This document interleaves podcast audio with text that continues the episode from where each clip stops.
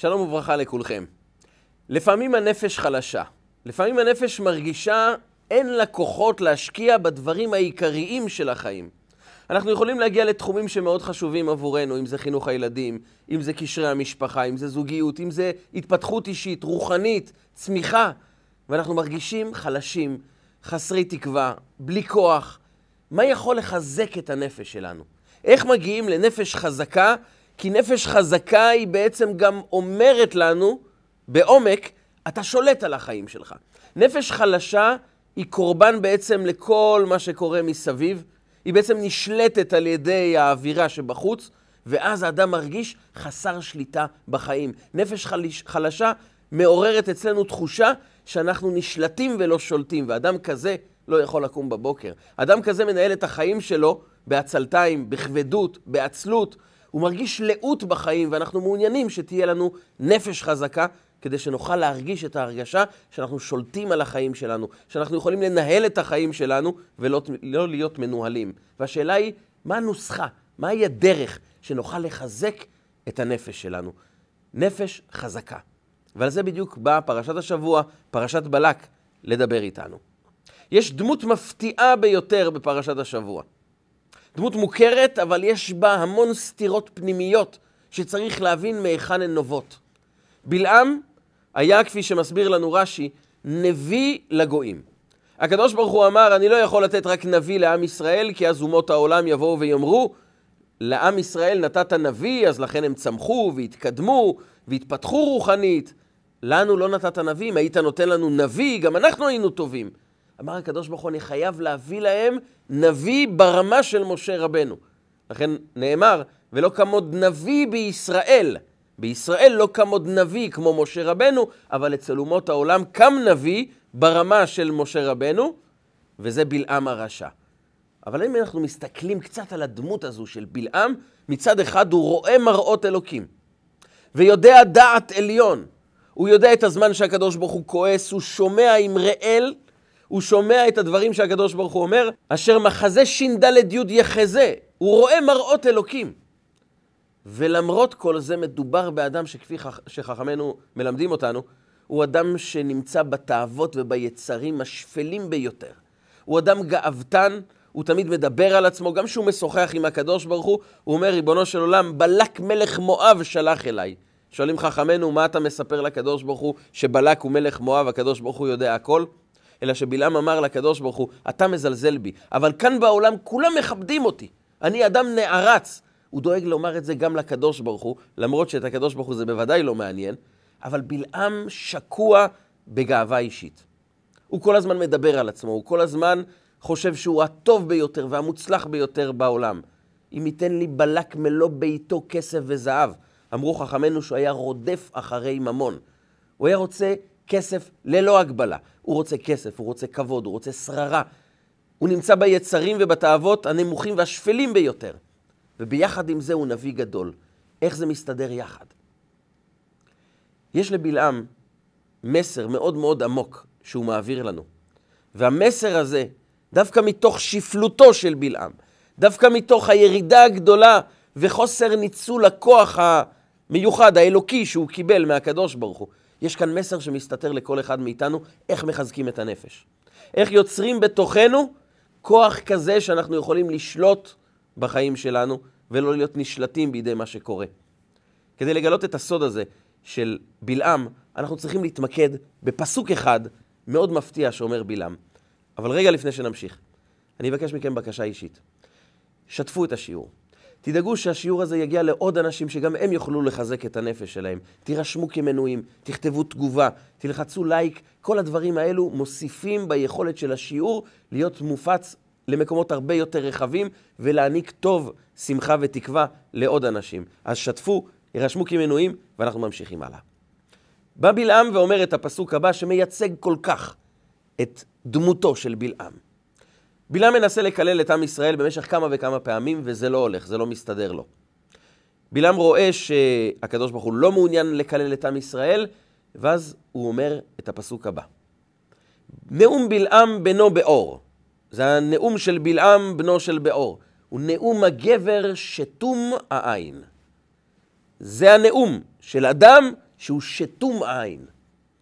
ומנסים המפרשים, המדרשים, רבותינו זיכרונם לברכה, להבין מה פירוש המילה שתום העין. פירוש ראשון, אומר לנו רש"י, גדול פרשני המקרא, וביחד איתו המדרש ועוד פרשנים, שתום העין זה סתום העין. היה לו עין אחת שלקתה בעיוורון. הקדוש ברוך הוא עיוור וסימא את עינו של בלעם, וזה מה שבלעם אומר, נאום הגבר שתום העין. הוא התעוור. אונקלוס, מי שתרגם את התורה לארמית, ואיתו גם מדרשים אחרים ועוד מפרשים, מסבירים שבדיוק הפוך, שתום זה דווקא פתוח. יש לזה מקור גם בתנ"ך, ששתום וסתום זה בעצם, שתום זה פתוח, נאום הגבר שתום העין זה עין שפתוחה, שרואה מאוד טוב. אומר אונקלוס, נאום הגבר דשפיר חזי, שרואה טוב. שפיר חזי שרואה בצורה טובה. יש לו ראייה חדה, טובה הרבה יותר משאר בני אדם. אם זה, זו ראייה פיזית או אם זו ראייה רוחנית, הוא רואה הרבה יותר טוב. ונשאלת כאן השאלה, איך יכול להיות מחלוקת כל כך קיצונית? רש"י אומר ששתום העין זה סתום העין שהוא דווקא עיוור, יש לו חיסרון ביכולת הראייה שלו. ואונקלוס אומר בדיוק הפוך, הוא רואה יותר טוב משאר בני אדם. איך זה מסתדר? איך מחלוקת כל כך קיצונית לגבי העיניים של בלעם? וחוץ מזה, מה זה מעניין אותנו אם הוא רואה או לא רואה? מילא לפי פירושו של אונקלוס שהוא רואה טוב, בלעם מתגאה בזה שהוא רואה טוב. אפשר להבין. אבל רש"י, אתה אומר ששתום העין פירושו שהוא עיוור בעין אחת. אז על מה הוא מתגאה? הוא מספר לכולם שהוא עיוור, שיש לו בעיה של נכות? הרי הוא תמיד מסביר כמה הוא גדול, כמה הוא מיוחד, כמה הוא טוב. אז למה הוא בא ומכריז, ודווקא אחרי שהוא ניסה לקלל ולא הצליח, אז הוא בא ללמד אותנו נאום הגבר שתום העין, שהוא עיוור בעין אחת. למה זה מעניין אותנו שהוא עיוור בכלל? מה זה נוגע לנו? ולמה הוא מתגאה בכזה דבר? ואיך יכול להיות מחלוקת כל כך קיצונית בין רש"י לאונקלוס? האם מדובר באדם שרואה מאוד טוב, או אדם שלהפך, לא רואה? וכאן אנחנו מגיעים ליסוד מאוד עמוק בחיים שלנו, שנקרא פיזור הנפש או מיקוד הנפש. אומר הבעל שם טוב הקדוש בפרשת השבוע, פרשת בלק, יש לכל אדם חמישה חושים. הראייה, השמיעה, ריח, טעם ומישוש. וכמו שיש לאדם חושים גשמיים, פיזיים, חומריים, לראות את העולם הפיזי, לשמוע קולות, להרגיש, לחוש את העולם, להריח, לטעום, יש לכל אדם גם חמישה חושים רוחניים. לכן בתנ"ך אנחנו מוצאים ראייה, כן? כי ראה עבדיך, או ונתת לעבדיך, לב שומע, הלב שלנו שומע, אנחנו רואים בראייה רוחנית. ככה כל החושים הפיזיים יש להם גם משמעות רוחנית. יש לנו חושים רוחניים. כדי שאנחנו נוכל לראות רוחנית, אנחנו צריכים לטפל בחוש הראייה הפיזי והחומרי שלנו. כדי שנוכל לנצל את החושים הרוחניים שיש לנו, אנחנו צריכים לזכך, לעבוד, לשמר, לטפל בצורה נכונה בחושים הפיזיים והחומריים שיש לנו. רק אז הקדושה יכולה לשרות בתוכנו. רק אז אנחנו יכולים להתפתח רוחנית. רבנו בחיי מגדיר את זה בצורה הבאה: כשם שאש ומים לא יוכלו לשכון בכלי אחד, כך גם תאוות העולם הזה ואהבת הקדוש ברוך הוא לא יכולים לשכון בכלי אחד. אתה צריך להחליט מה אתה עושה עם החושים שלך. אדם שמנצל את החושים שלו לעולם פיזי, חומרי, של תאוות ויצרים, לא יכול לשאול את עצמו, למה אני לא מספיק מרגיש רוחניות? למה אני לא מספיק מרגיש אמונה ושמחה ותקווה ושליחות אישית? כי הקדושה יכולה לשרות רק כאשר אנחנו מזכחים את חמשת הכוחות, החושים הפיזיים והחומריים שלנו. וכאן יש בעיה לבלעם. אומר הקדוש ברוך הוא, מצד אחד אני חייב למנות אותו לנביא. הבטחתי שגם לגויים יהיה נביא. בלעם נבחר. ואם אני לא ימנה, ימנה נביא לגויים, הם יאמרו, חטאנו כי לא נתת לנו נביא שידריך אותנו. אם היה לנו נביא שרואה מראות אלוקים, היה מדריך אותנו בצורה טובה. אני חייב למנות אותו לנביא. אבל יש לי בעיה. הנביא הזה מושחת בכל המידות שלו. כל הכוחות שלו מושחתים. הוא מנצל את כל הכוחות שלו רק לתאוות, ליצרים שפלים, לגאווה, לרדיפת ממון. איך תשרה בו הקדושה? יש כאן בעיה. מצד אחד צריך להשרות נבואה וקדושה על אדם שהכוחות שלו מנוצלים רק לתאוות פיזיות וחומריות. איך מחברים ביניהם? אמר הקדוש ברוך הוא, אין לי עצה אחרת, אין פתרון אחר. אני חייב לעוור אותו בעין אחת, כדי שיהיה לו איבר אחד מזוכח, שהוא לא חוטא בו, שהוא לא מנצל אותו לדברים אסורים, לדברים לא טובים.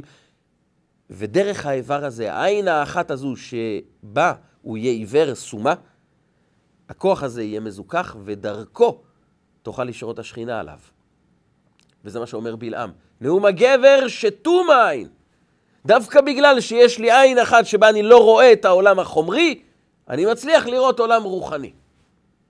כי שמה בכוח הזה, בכוח הראייה שלי, אני ממקד את כוחות הנפש למקום אחד רוחני עיקרי, ואז אני מצליח לראות מראות אלוקים. אבל אם בעין הזאת הייתי רואה את כל התאוות והיצרים שבהם אני נמצא ושקוע כל חיי, לא הייתה יכולה לשרות השכינה בתוכי.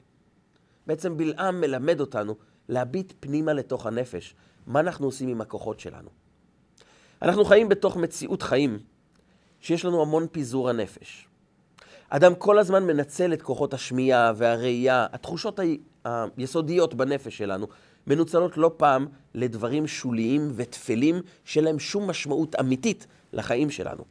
אדם ששומע חדשות, ב-90% הוא שומע דברים שהם לא רלוונטיים בכלל לחיים שלו. אין לזה שום משמעות לחיים שלנו, לקדמה שלנו, למשפחה שלנו, לתפקיד שלנו בחיים. ולמה אנחנו שומעים את זה? הנפש יש לה איזה תענוג בלשמוע דברים חסרי תועלת, אבל זה תענוג חיצוני, אה, תענוג של הנפש הבהמית, הנפש שמחפשת את החיי התבהמות, חיים חומריים. אבל אז אנחנו קושרים את הנפש שלנו, שמחוברת עם הנפש הבהמית. הנשמה שלנו, ביחד עם הנפש הבהמית, אנחנו מושכים את, כוחות ה, את הכוחות הרוחניים שבנו לתוך מקום של טפל, מקום בהמי, ואז הנפש שלנו נקשרת למקום הזה. ומהרגע שאדם נותן לכוחות הטפלים בחיים מקום כמו לכוחות העיקריים, חלק מהנפש מחוברת לטפל.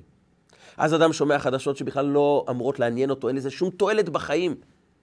לא, לא אמור לעניין את האדם מה קרה באזורים מסוימים בכדור הארץ, ומה קרה עם אה, אומה כזאת או עם עם אחר. אין לזה רלוונטיות לחיים, אבל אדם שומע, והוא חושב, מה כבר עשיתי? בסך הכל זה לא דברים אסורים, זה להכיר ולשמוע מה קורה בעולם. אבל ברגע שאני שומע דברים שלא רלוונטיים עבורי, שאין להם משמעות עבורי, שהם לא בתחום של התפקיד שלי, אני בעצם קושר את הנפש שלי עם דברים טפלים בחיים, ואני מרגיל את הנפש להיות מחוברת לטפל ולא רק לעיקר. ואז כשמגיעים לעיקר, חלק מהנפש שלנו כבר תפוסה. היא כבר מנצלת את הכוחות שלה לדברים שוליים, לדברים חומריים. כי אנחנו שומעים דברים שאנחנו לא אמורים לשמוע, לא צריכים לשמוע, וגם אם לא מדובר בדברים אסורים, אבל מדובר בדברים שהם לא משמעותיים עבורי, הם טפלים לגמרי בחיים שלי. וזה לא רק שמעתי ורק ראיתי, כי רק סתם ראייה ורק סתם שמיעה זה פעולה בנפש. אין פעולות סתם בחיים, אין כזה דבר. ברגע שאדם אומר את החסידות, ראה דבר אחד אפילו לרגע קטן, זה כבר נצרב בתוך נפשו, וזה בנה תודעה חדשה בתוך הנפש. ולכן ברגע שאדם שומע דברים שהוא לא אמור לשמוע, של איזה רלוונטיות, וגם אם זה לא דברים אסורים, אבל זה דברים שהם חסרי תועלת, חלק מהנפש מתרגלת להיות שקועה בטפל. ואז אדם שומע גם דברים שהוא לא אמור לשמוע, רואה דברים שהוא לא אמור לראות, ומרגיל את החיים שלו להיות מחובר לדברים שלא מקדמים אותו בעיקר של החיים, אלא מחברים אותו לטפל שבחיים. ואז חלק מכוחות הנפש נמצאים במקום אחר, וכשהוא מגיע לעיקר, הוא חסר כוחות. בין אם יש לו קצת כוח או שבכלל אין לו כוח, אדם אמור לשאול את עצמו את שאלת נאום הגבר שתום העין. מה קורה עם הכוחות שלי? האם אני ממקד אותם או אני מתפזר איתם? נמחיש את זה בדוגמה פשוטה. אדם רוצה לרכוש לעצמו חליפה, בגד מאוד חשוב, מאוד טוב. יש אירוע בקרוב והוא רוצה לרכוש את הבגד הזה. ויש לו בדיוק את הסכום שהוא זקוק כדי להשקיע בבגד. בדרך לחנות, הוא אומר לעצמו, רגע, אולי ניקח קצת מהכסף ונקנה משהו לשתות, משהו לאכול. יש כאן איזה משחק יפה, יש כאן איזה דברים מעניינים שאני יכול לקנות. זה לא הרבה כסף וזה גם במבצע, אז אולי נקנה את זה. האדם שממוקד במטרה, ישאל את עצמו שאלה אחת, האם זה יבוא על חשבון העיקר? אם זה יבוא על חשבון העיקר, זה לא בא בחשבון. כי אני מבין שיש לי עיקר ויש לי מטרה לקנות, ואם אני אבזבז חלק מהכסף, כבר לא יהיה לי את הסכום שאני צריך כדי להשקיע בבגד. והבגד אצלי זה העיקר. אז לכן אני מוותר על הדברים הטפלים, כי אני מבין שהם יבואו על חשבון הדבר שבאמת מעניין אותי. אם אדם מבין נקודה עיקרית בחיים, יעד ותכלית, הוא דן את כל שאר הדברים הטפלים בחיים בשאלה אחת. האם זה תומך בי, או שמרוקן אותי? האם זה עוזר לי לתכלית, או שזה דווקא להפך, מפנה את הכוחות שלי לאפיקים אחרים, ואז יישאר לי כסף, אבל לקנות את מה שאני צריך לקנות, אני לא אוכל. ואותו דבר עם הנפש. ברגע שהנפש שלנו לא ממוקדת בעיקר, בתכלית, בתפקיד, אז הנפש שלנו מתחילה להתפזר, ואז אנחנו אומרים, לא יקרה שום דבר אם סתם נשמע חדשות, או סתם נשמע שיחה בטלה, או סתם נתחבר לכל מיני שיחות חסרות תועלת. מה, אנחנו לא צריכים להיות קיצוניים? בסדר, אפשר סתם לחיות בעולם. זה לא שאלה של קיצוניות, זה שאלה של איך אנחנו פועלים עם כוחות הנפש שלנו.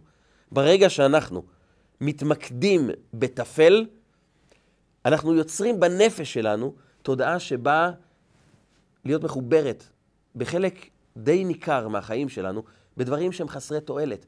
ואז שאנחנו מגיעים באמת להשקעה האמיתית בחיים, אנחנו מרגישים מרוקנים. כי הנפש שלנו שייכת לכל כך הרבה תחומים בחיים, היא כל כך התפזרה, שאין לה כבר כוח. והאמת היא שהנפש נשלחה לעולם עם תפקיד, והיא קיבלה את כל הכוחות שדרושים לה כדי למלא את התפקיד שלה.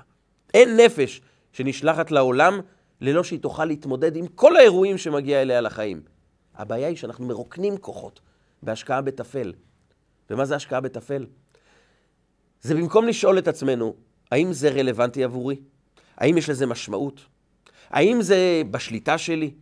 אדם לפעמים מתעסק עם דברים שגם כך הוא לא יוכל לשנות את הדברים האלה. אבל הוא נלחם, הוא מתווכח למרות שהוויכוח חסר תועלת. הוא מתחיל להתלונן בחיים שלו, למרות שהתלונות לא יקדמו אותך לשום מקום. למה אדם מתלונן? זה אדם שכוחות הנפש מחוברים לדברים טפלים, הוא סתם שומע חדשות וסתם משוחח וסתם שומע דברים שהוא לא אמור לשמוע.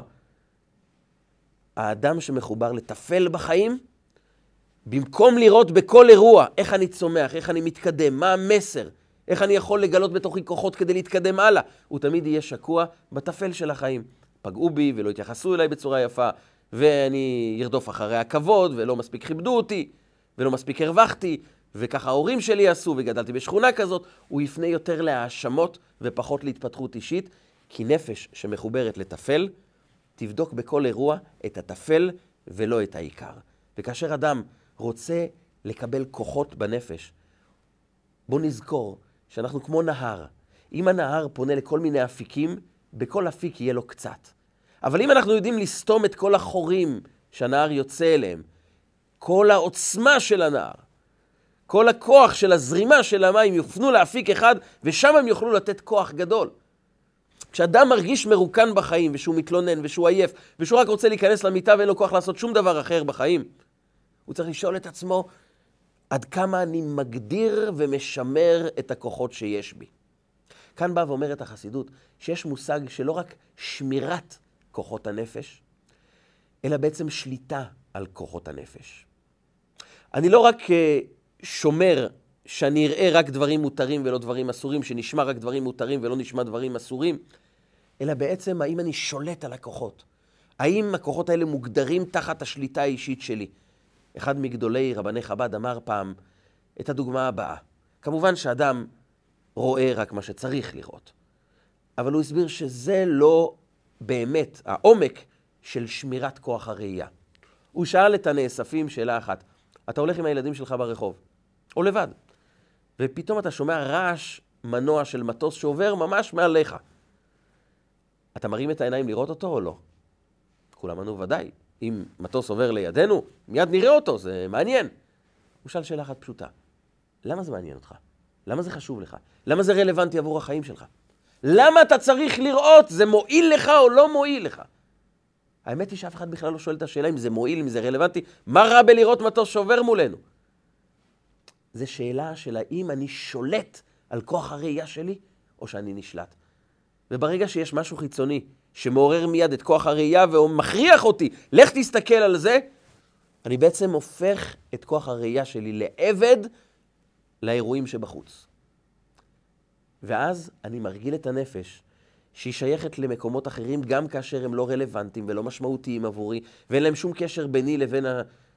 האירוע שקרה.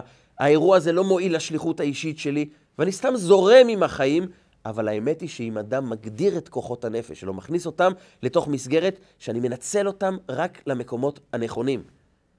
ואני מבטא את זה דרך העובדה שלשמוע אני אשמע דברים שמועילים לי, ואני אראה את הדברים שמקדמים אותי אל עבר היעד שבי. אז נכון שלא מיד אדם הופך להיות מלאך, אבל אדם חייב להיות מודע למה שאמר רבנו בחיי, שאש ומים לא יכולים לשכון בכלי אחד. עוצמת הנפש, היכולת שלנו להיות אנשים ממוקדים בחיים, מרוכזים בעיקר, מלאי אנרגיה ויכולת להשקיע בדברים הנכונים, האמיתיים, החשובים של החיים, זה היכולת שלנו ביום-יום לשמר את כוחות הנפש, את החושים שלנו, שיופנו למטרה אחת, וכל מה שלא שייך לחיים שלי פשוט לא נכנס. כשאדם מדליק את מקלט הרדיו ומעוניין לשמוע כל דבר שאנשים אחרים מחליטים אותו, מחליטים עליו, שהוא ישמע. הוא בעצם יוצר בתוכו את כוח השמיעה, שאני שומע כל דבר שמכריחים אותי לשמוע.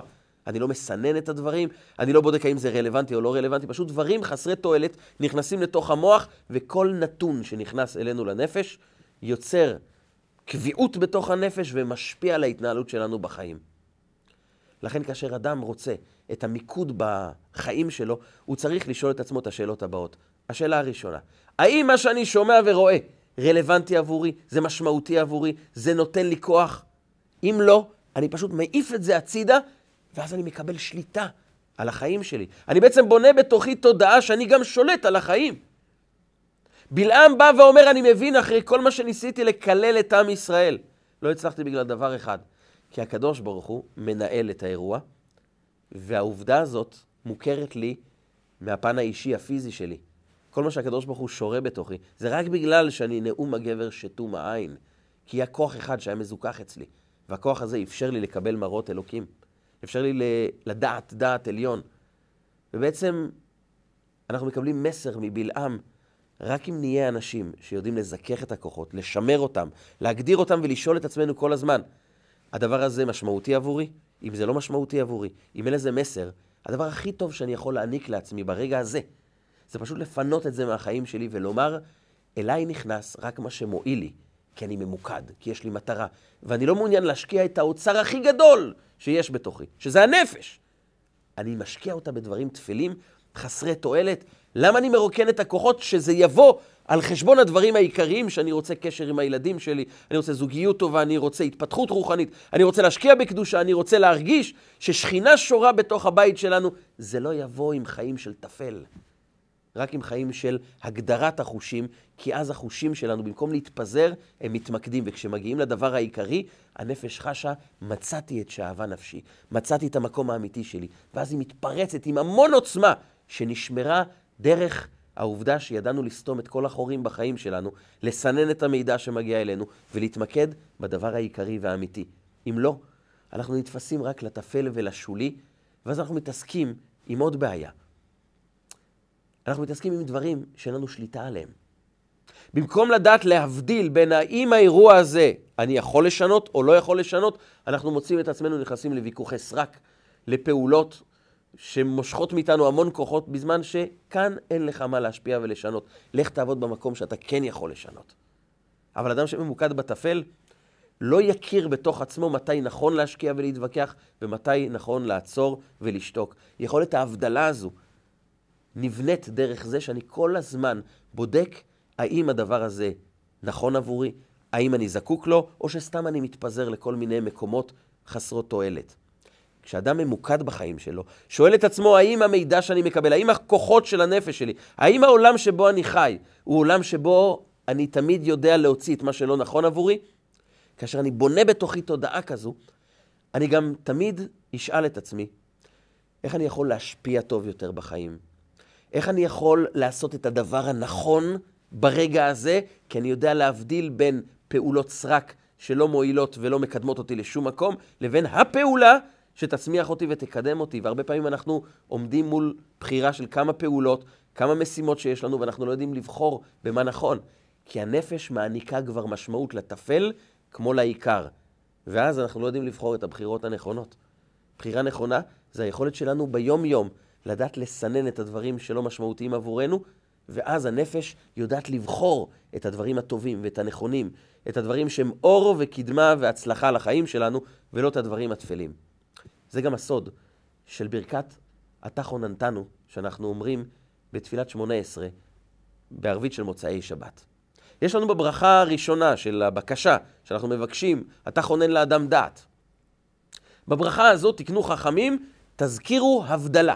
תזכירו שהקדוש ברוך הוא מבדיל בין קודש לחול, בין אור לחושך, בין uh, יום השביעי לששת ימי המעשה. ההבדלה הזו מוציאה את השבת, ואז אנחנו נכנסים לימות החול. ושואלים רבותינו, זיכרונם לברכה, למה את ברכת ההבדלה אנחנו אומרים דווקא בברכת אתה חונן לאדם דעת? למה דווקא שם? מה הקשר בין הבדלה לבין דעת?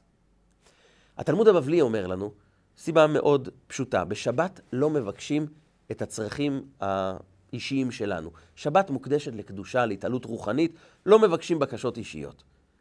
כדי לבקש את הבקשות של דעת, של רפואה, של פרנסה, אנחנו צריכים להוציא את השבת, לכן בתחילת ברכת אתה חונה לאדם דעת, אנחנו מוציאים את השבת דרך הבדלה, הוצאנו את השבת, עכשיו אנחנו יכולים לבקש דעת ובריאות, פרנסה וכולי.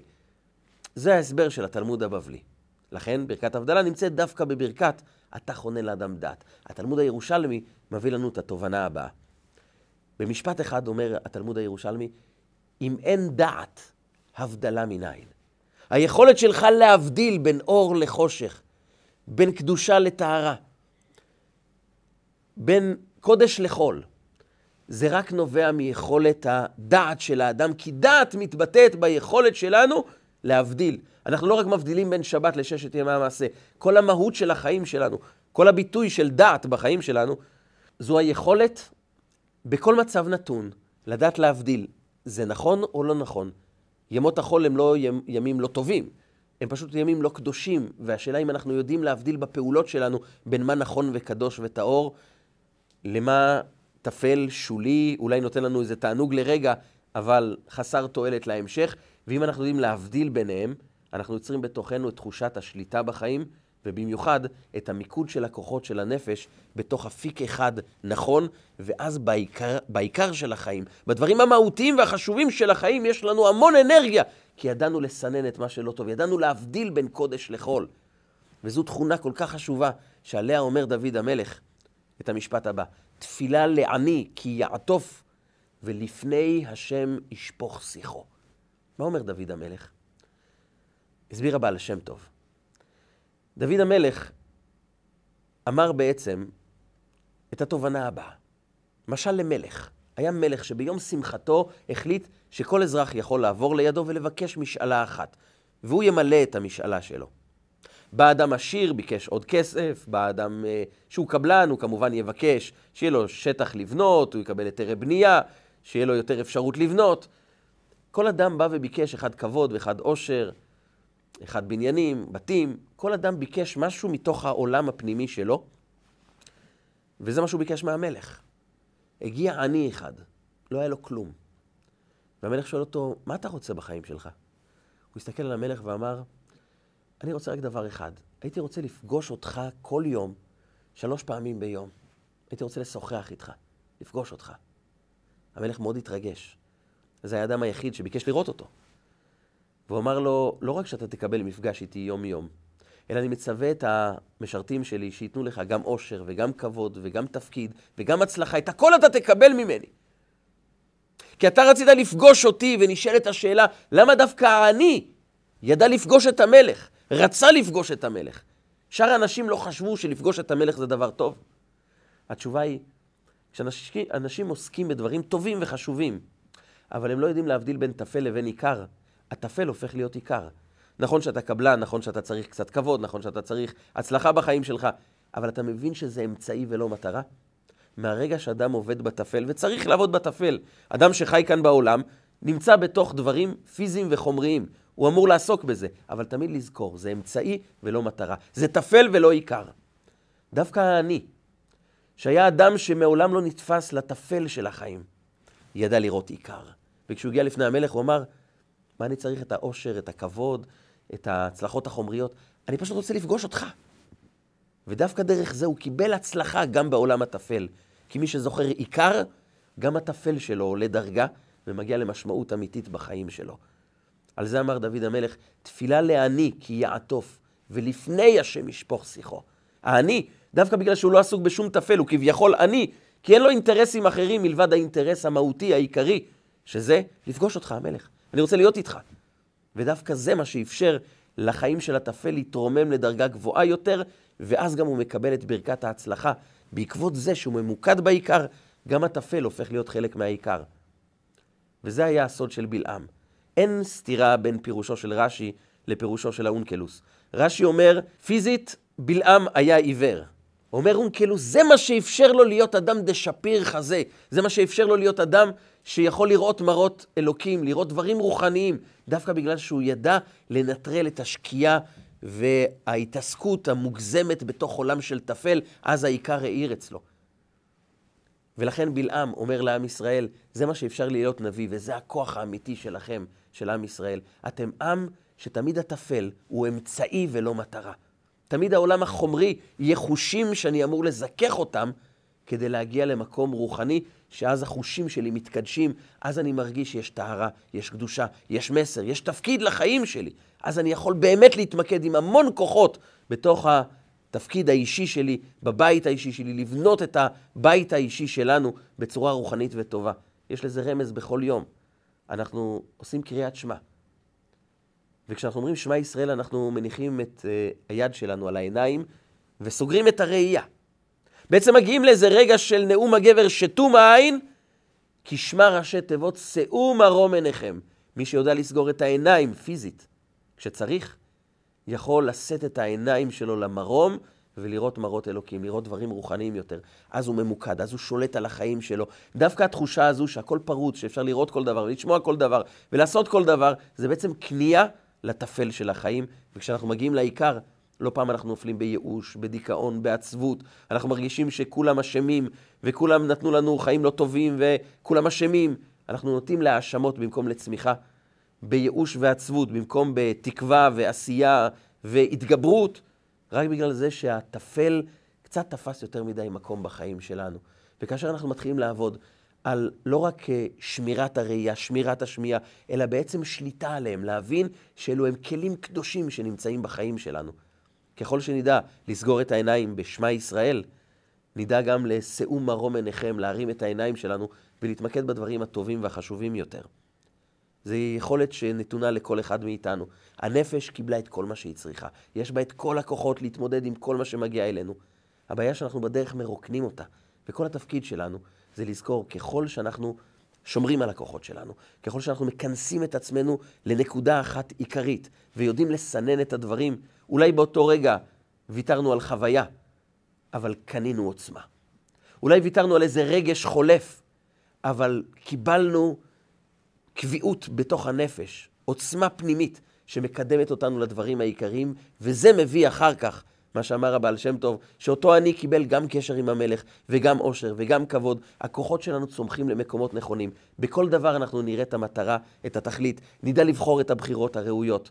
נדע תמיד להתעסק עם מה אני רוצה לעשות כעת, ונכון לי לעשות כעת. עם, במיוחד, עם מה התפקיד שאני בא לתת לעולם. ובעצם, פרשת השבוע מדברת איתנו בנבואת בלעם על הרגעים הגדולים של דרך כוכב מיעקב וקם שבט מישראל. יהיה גאולה לעם ישראל, יהיה יום יבוא שעם ישראל יתגבר על כל הקשיים, יתגבר על כל הניסיונות ויהפוך להיות בגלוי, העם של הקדוש ברוך הוא עם המון עוצמה. אבל כל זה תלוי באמירה קטנה של בלעם, נאום הגבר שתום העין. אני לקצת אלוקות, קצת קדושה, קצת יכולת רוחנית שקיבלתי, בגלל שהקדוש ברוך הוא לקח איבר אחד וזיכך אותו. אבל אם אנחנו נדע להעריך את הכוחות שיש בנו, נשמר אותם, נדע תמיד לנטרל את. הפיתויים החיצוניים ותמיד לראות את מה שנכון, אז אנחנו מקבלים שליטה על החיים. אז הנפש מתרכזת להמון עוצמה, ועם העוצמה הזו אנחנו מתקדמים ברוחניות. אז אנחנו יכולים לפעול נכון יותר בעולם, לגלות את האור האמיתי שיש בתוכנו, ואז גם נזכה לגילוי האור האמיתי שנמצא בתוך העולם, שזה יהיה רגע של גילוי אורו של משיח צדקנו. יבוא ויגאל אותנו במהרה בימינו, אמן ואמן.